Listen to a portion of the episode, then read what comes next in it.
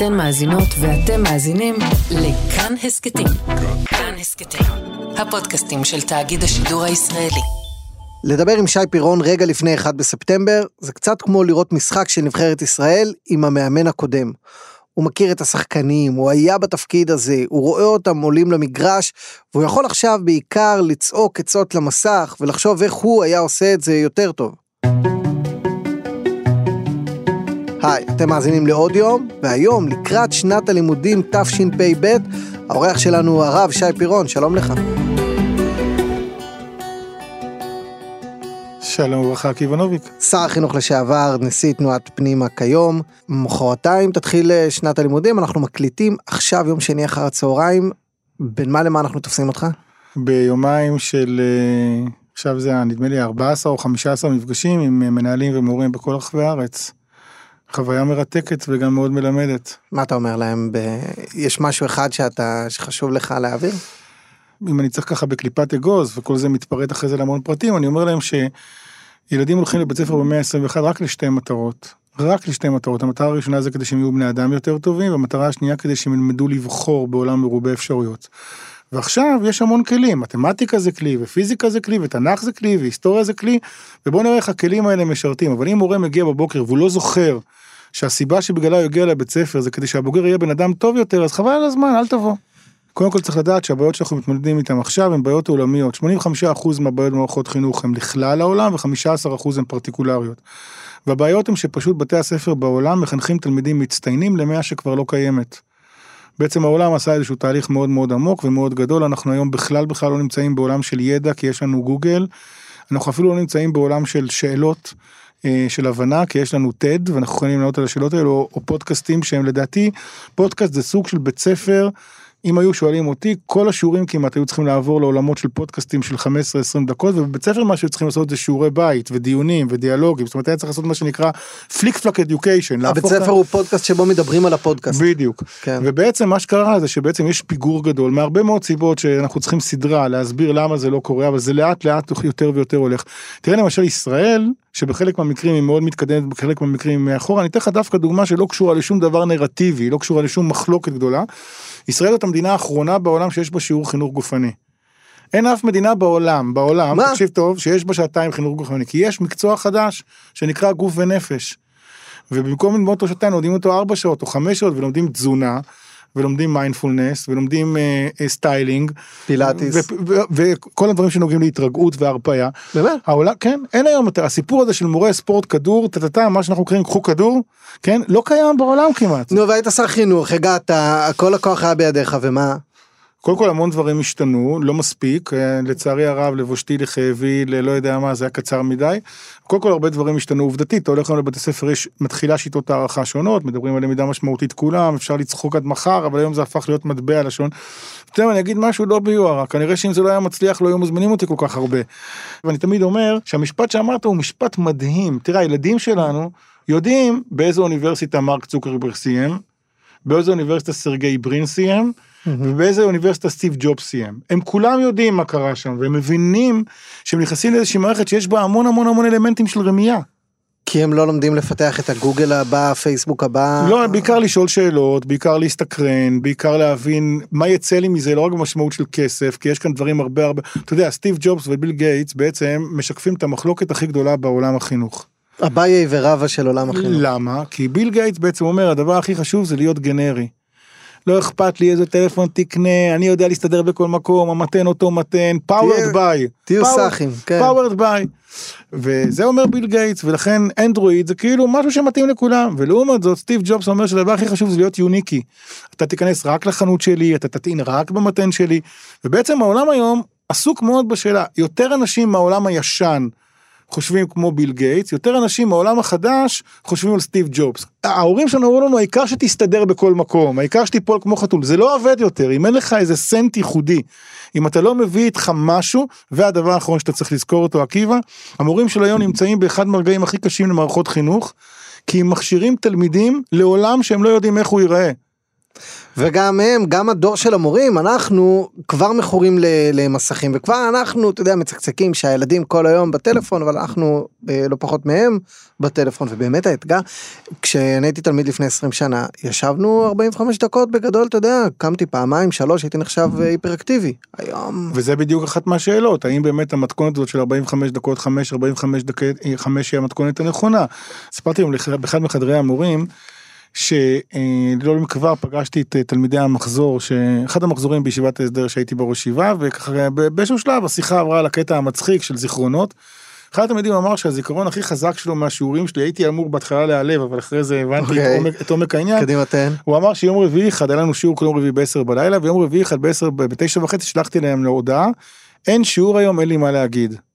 באמת? כן, אין לי מה להגיד. זה לא רציני, הרב שי. עכשיו, כאילו, עכשיו אתה מכיר אותי ואתה מכיר רבנים, אתה יודע שאצלנו אין דבר כזה, אין לי מה להגיד. הרי הייתי יכול לבוא ולחרטט אותם איזה הרבה... נו, פותחים לך מיקרופון, תבוא, תגיד משהו. תגיד משהו, אבל לא היה לי מה להגיד, הרגשתי רק מבפנים, הרגשתי שאין לי איזה חידוש, שאין לי איזה משהו משמעותי, שאני הולך למחזר את עצמי. זה קרה לי פעם באולפן עם אה, ירון לונדון, כששאל אותי מה ביבי הולך להגיד, אמרתי לו, תשמע, האמת אין לי מושג, וקמתי ויצאתי. אה, להבדיל. אז אני אומר, יש כאן משהו, בכלל, כל המבנה הזה, תאר לעצמך שמורה גם ילמד את התלמיד, אתה יודע, לפעמים גמרתי את השיעור אחרי 30 דקות.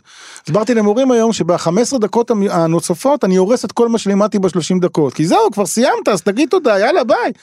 זה חלק מהשיחות שלי עם המורים היום. שבעצם כל המבנה הזה של 45, 5, 45, 5 הוא לא רלוונטי. דרך אגב, לא רק בגלל מה שאמרת, אתה כאילו רמזת שזה רע, נהיינו דור מסכים ודור כזה ודור כזה. כן. אני לא בטוח שזה ככה, אני בטוח שיש גם בהרבה מאוד מובנים, אנחנו לא רוצה, אנחנו רוצים straight to the point, כאילו יאללה תביא את הנקודה, תגיד מה אתה רוצה ושחרר, כאילו זה, זה הרבה יותר עמוק. לא נדבר על אה, למידה שהיא לא ציונים ולא, ולא רק אה, הדברים המדידים האלה. אני חושב על זה שבדור האחרון אתה אחד היחידים שרצו להיות שר חינוך. פגשתי אותך לפני עוד שהיית שר חינוך, אמרת לי, נכון, אמרת רווחה או חינוך? נכון. אלה... אחריך באו כמה וכמה שחינוך היה מין אה, פשרה מבחינתם. דווקא שרת החינוך הנוכחית יפעת שאשא ביטון סימנה את זה גם. Mm-hmm. שמעתי אותה היום בכנסת אומרת, אה, בוא נשמע. אפשר ללמד פחות פרקים בתנ"ך ולתת יותר מקום להיבט החברתי, לאפשר להם לסגל מחדש את הרגלי הלמידה, אפשר להתחיל ללמד בשיטות אחרות, לתת יותר... תראה, קודם כל אני, אני חייב לומר ברמה האמיתית, אני לא מכיר את, את שרת החינוך, לא פגשתי בה מעולם, חוץ מאיזה פגישה אקראית, אז קודם כל אני לא רוצה להתייחס אליה באופן אישי, אני כן רוצה לומר שבסופו של דבר יש בדברים שלה, בתת מודע, באופן פבלובי, סוג של כניעה למוסכמות. כי היא לא אמרה בוא נוריד שיעור מתמטיקה, היא לא אמרה בוא נוריד תרגיל, היא לא אמרה בוא נוריד שיעור פיזיקה, היא אמרה בוא נגיד בוא נוריד שיעור תנ"ך, זה ככה גם משתלב קצת בשיח על הדתה, השמדתה, זה ככה נשמע כן. טוב. אני חושב שקודם כל היא צודקת, צריך להוריד מהכל. יש כלל מאוד ידוע במחקר החינוך שנקרא less is more. היית מוריד תנ"ך במדינה שבה לא, לא ידיעת מוריד... התנ"ך היא על הפנים? ממש לא הייתי מוריד תנ"ך. קודם כל הייתי מלמד תנ"ך אחרת, זו שאלה מהותית לכיוון אחר. אבל למשל אני מאוד מאוד אוהב את מה שעושים בחינוך האנתרופוסופי וזה שלא לומדים שעה תנ"ך שעה שעה שעה אלא כל מקצוע לומדים אותו חודשיים מהבוקר ועד הצהריים מלא מלא כולל סיורים כולל טיולים כולל עבודות כולל התנסות. מה בשיעור, עושה... מה בשיעור תנ"ך למשל הנוער היום מצב על הפנים בתנ"ך. אז אני אתן לך דוגמה פשוטה מאוד כן. אני חושב שלפני כמה ימים אה, באחד מחדרי המורים ביקשו ממני לחלק את ההרצאה לשניים האחת ביקשו ממני לדבר על חינוך והשני ביקשו ממני לתת שיעור לדוגמה. אמרו לי בוא תראה לנו, כאילו זה קל להגיד, בוא תראה לי. והעברתי שיעור על עקדת יצחק. זה בא לך בקלות? כלומר אתה יודע כבר על מה תדבר או שאתה יושב לא, וחושב כזה? לא, בין... לא, זה, זה התחילו אותי במקום. יש לך כמה כאלה? יש לי הרבה כאלה. כן, אם אומרים לי בוא דבר על חדשות, אז יש כמה, אתה יודע, אה, מתי ביבי הולך, האם לא, בנט לא, לא, הוא לא, באמת לא. ראש הממשלה, לא. האם הוא נוכל וזה. 아, אה, אה, מה לא. אתה נותן לעקדת יצחק? אז אני אומר שבעצם אם אני מלמד, אני מלמד את הטקסט של עקדת יצחק, ואחרי זה אני שואל את התלמידים, להלן המורים שישבו בכיתה, האם הרגשתם פעם שעוקדים אתכם? האם יש איזה רגע ביחסים שלכם עם ההורים, שעשיתם משהו כי הכריחו אתכם, והאם יש איזושהי דמות כמו המלאך שאמר אל תשלח ידך אל הנער.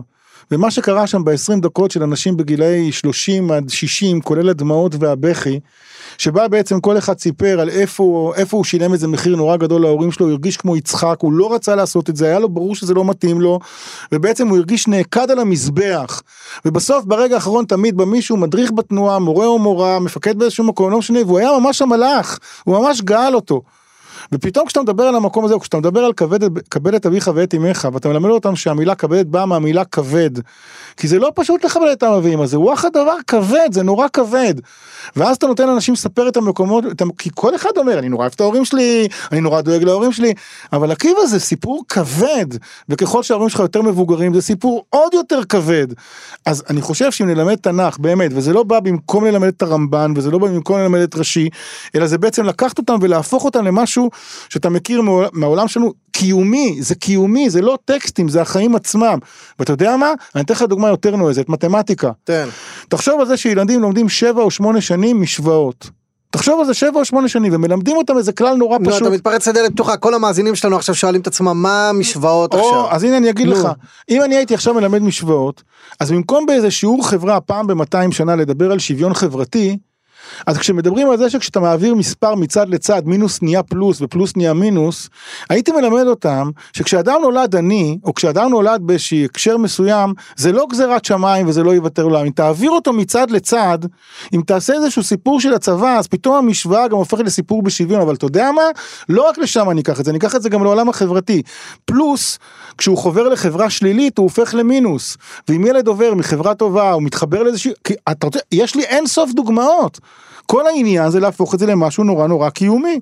אבל כשאתה מפסיק למדוד ואתה מפסיק את החתירה, את הרדיפה אחרי מצוינות, יש לזה מחיר. שמענו רק בחודשיים האחרונים בכנסת את חברת הכנסת אמילי מואטי אומרת את זה, בוא נשמע אותה. אני חושבת שאחת הרעות החולות של אה, מערכת החינוך הישראלית זה מה שנקרא חינוך למצוינות ותחרותיות. ולפעמים מגיע למצב שתלמידים רצים ולא טורחים לעצור רגע ולברך לשלום את אה, שומר בית הספר או להתעניין בחיים של החברים שלהם. ואני חושבת שזה קריטי. אני חושב שאמילי מואטי צודקת וטועה בהמשגה. אז אני רוצה להגדיר את זה אחרת לגמרי. יש הבדל בין הישגיות לבין מצוינות.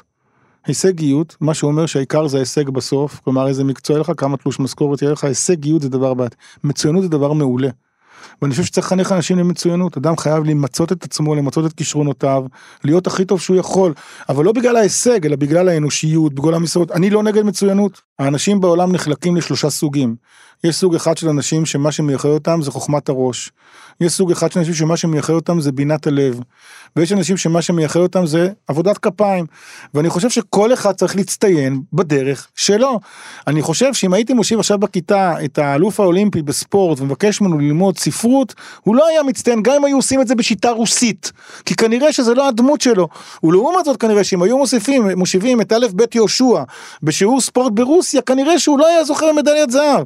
כל העניין זה לזהות מה תחום המצוינות בכל אחד, ולהוביל כל אחד להצטיין בתחום שלו.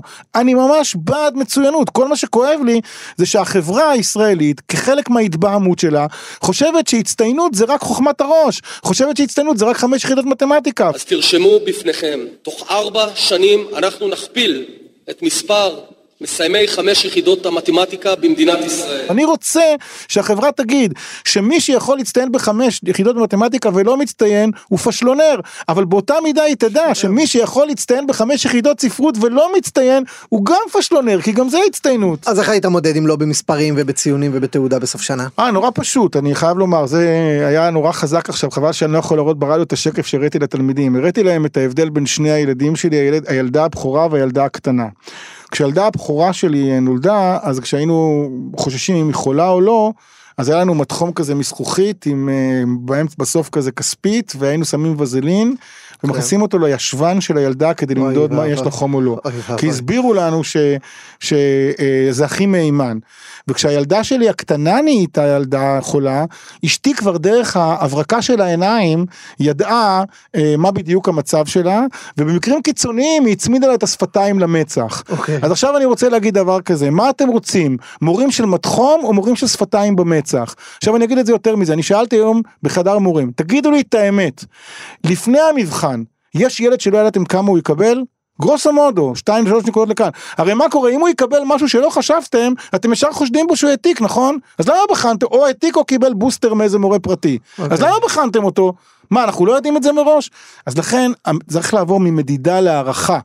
לתת יותר עבודות אה, חקר, לשלוח אותם יותר להסתכל במציאות, בטבע, אה, לקרוא יותר ספרים, לראות יותר סדרות. כאילו, עד שאתה מלמד אותם 20 שיעורים בזום בקורונה, בהיסטוריה, שלח אותם לראות את שלושת הפרקים של הסדרה שואה בנטפליקס, תן להם דף צפייה, ותאמין לי שהם גם יזכרו וגם ידעו שואה יותר היית טוב. מכניס נטפליקס כחלק מובנה מתוכנית הלימודים? אני חושב שבנטפליקס אני אה, עשיתי עבודה עם קבוצה של אנשים ומיינתי נדמה לי סדר גודל של 300 סרטים לפי המקצוע. עשיתי עבודה עם קבוצה של אנשים, בוא, נתת בינג', גם אני עשיתי עבודה. לא לא אני לא לא ביקשתי מקבוצה של אנשים שימיינו לי את הסדרות לפי המקצועות במערכת אוקיי. החינוך.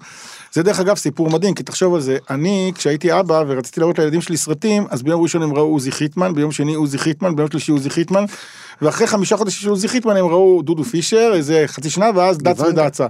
הנכדות שלי כבר נכנסות לנטפליקס ורואות אלף סרטים הם לא חוזרים על אף סרט כמעט פעמיים וזה מחייב אותי כמחנך לחשוב מה אני עושה עם זה. מה זה אומר לי? יש מישהו במשרד החינוך ש... ששוקל את זה, שחושב איך מכניסים את נטפליקס? אה, אני מעריך שכן, אני לא יודע. זה כלומר זה תוכנית על אה, אפילו אולי על המדף במקרה הטוב. אני לא יודע, אני רק יכול להגיד לך דבר נורא מצחיק, שכשהייתי שר חינוך כתבתי תוכנית שיהיו רק חמש בחינות בגרות, וזה די הצחיק חלק מהמפמ"רים, אלה שאחראים תוכניות. מהליצנים באולפני ההסכתים, כן. ופתאום הגיעה קורונה, ואז שר החינוך התקשר ואמר לי תודה, כי היה לו קלסר מוכן, שהוציא אותו מהמגירה, והיו חמש בחינות אה, בשנת הקורונה, אז כנראה שזה לא היה כזה מטומטם. מה החמש? טוב, זה בהחלט משתנה, אבל זה תנ"ך, היסטוריה, אה, שפה, מתמטיקה ואנגלית. היית מחזק את החינוך הדתי, מושגי יסוד ביהדות, אה, מורשת, תרבות יהודית. בוודאי שכן, בוודאי שכן, אבל הייתי גם דואג שבכל מגזר מי שילמד את המקצועות האלה זה לא סוכני שינוי של המגזר האחר. כלומר, אני חושב שחלק מהתוצרים שקרו בעקבות אה, פריחת המכינות הקדם צבאיות וארגוני התחדשות יהודית, אה, בחשיבה נכונה יש מספיק מורים שילמדו יהדות בחינוך הממלכתי אה, באופן שיהלום את השקפת עולמם של ההורים. אני בלי חושב- שההורים ירגישו שהם בדיוק. להם את הילד. ואני חושב שאני תמיד אומר שהדבר הכי חשוב זה השאלה הרביעית. אני אסביר. נגיד עכשיו אני נכנס אני עוד לכיתה, בשנייה, כן. לא, אני נכנס לכיתה עכשיו ולימדתי אה, חוד סתם. אז ביום הראשון סתם ספרי, תורה תפילין איך ומזוזות. כותבים אה, אז, אז מזוזה? ככה, אז ביום הראשון, בשאלה הראשונה אני אשאל ילדים, האם אתם יודעים מה כותבים בתפילין? אוקיי, תשובה. בשיעור השני אני אכתוב, האם אתם יודעים ממה כותבים? זה בסדר. בשיעור שלישי אני אשאל אם אתם יודעים איך כותבים. זה בסדר. הבעיה של המורה הדתי שהרבה פעמים הוא לא מתאפק ובשאלה הרביעית הוא שואל למי יש מזוזה בבית.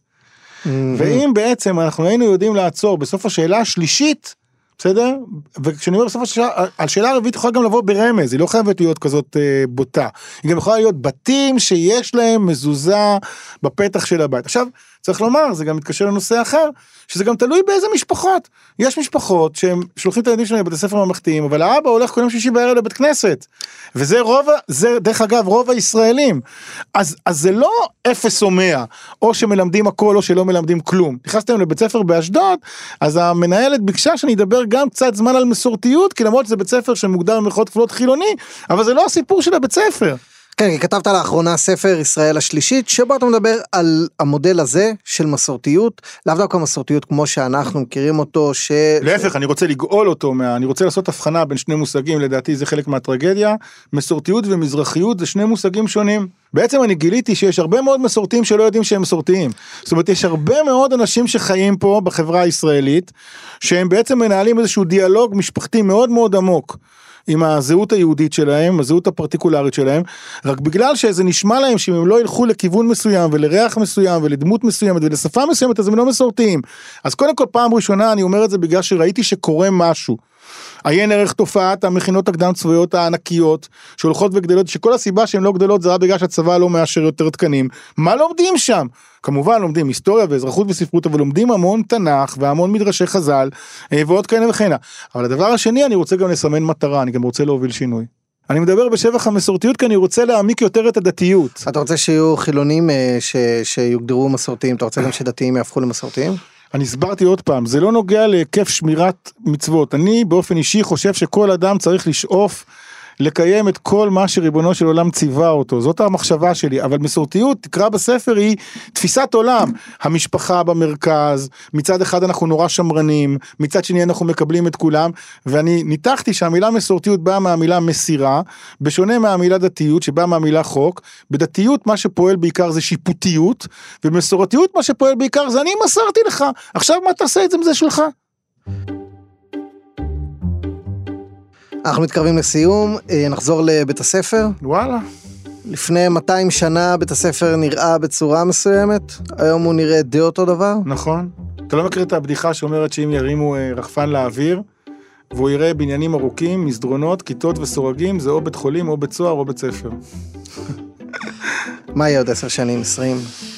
אחד הדברים שאני, אה, אני רוצה לך תשובה פרקטית ואני אומר להעלות את התשובה כן. הערכית, אני חושב שאחד הדברים הכי חשובים, אה, כל פעם אומרים לי, אנחנו, אני אדריכל ואני בונה את הבית ספר של העתיד, אז תמיד אני צוחק עליו, אני אומר לו, אתה בונה את הבית ספר של העתיד, אבל עד שתגמור לבנות אותו זה כבר יהיה העבר.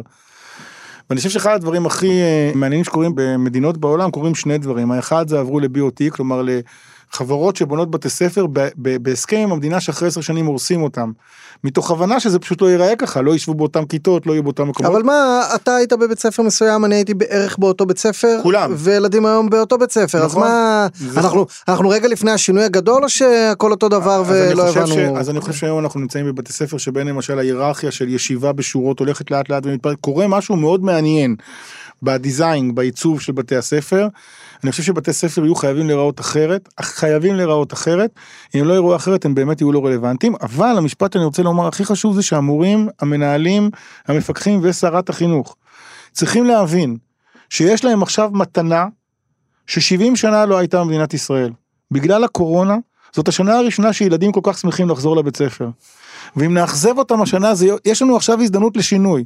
הם באים אחרי שנה וחצי, והם ממש שמחים לחזור. אז יאללה, בואו ננצל את ההזדמנות ונעשה את זה אחרת. הרב שי פירון, נשיא אה, תנועת פנימה ושר החינוך לשעבר, תודה רבה לך. תזכור תמיד שלשעבר זה הדבר היחיד שנשאר לתמיד. או. בבקשה. תזכור שהמחר זה בעצם האתמול של מחרתיים. הרב שי פירון אה, פשט בזעם את אה, האוזניות כן, זה? בעקבות משחק המילים הזה. תודה רבה רבה לך. תודה רבה לכם שהאזנתם, תודה רבה לנועה אקסינר שערכה והפיקה את הפרק הזה של עוד יום. על הביצוע הטכני היה אלעד זוהר, לא אלעד זוהר ההוא, אלא אלעד זוהר שלנו. רעיונות לפרקים הבאים של עוד יום, אתם מוזמנים מאוד ומוזמנות לכתוב לנו בדף של כאן הסכתים בפייסבוק, בדפים שלי, אה, עקיבא נוביק בפייסבוק, אה, טוויטר, אינסטגרם, ICQ, מקושרים, מירק, חבר'ה, יש עדיין כזה דבר. תודה רבה לכם וניפגש בפרק הבא, אה?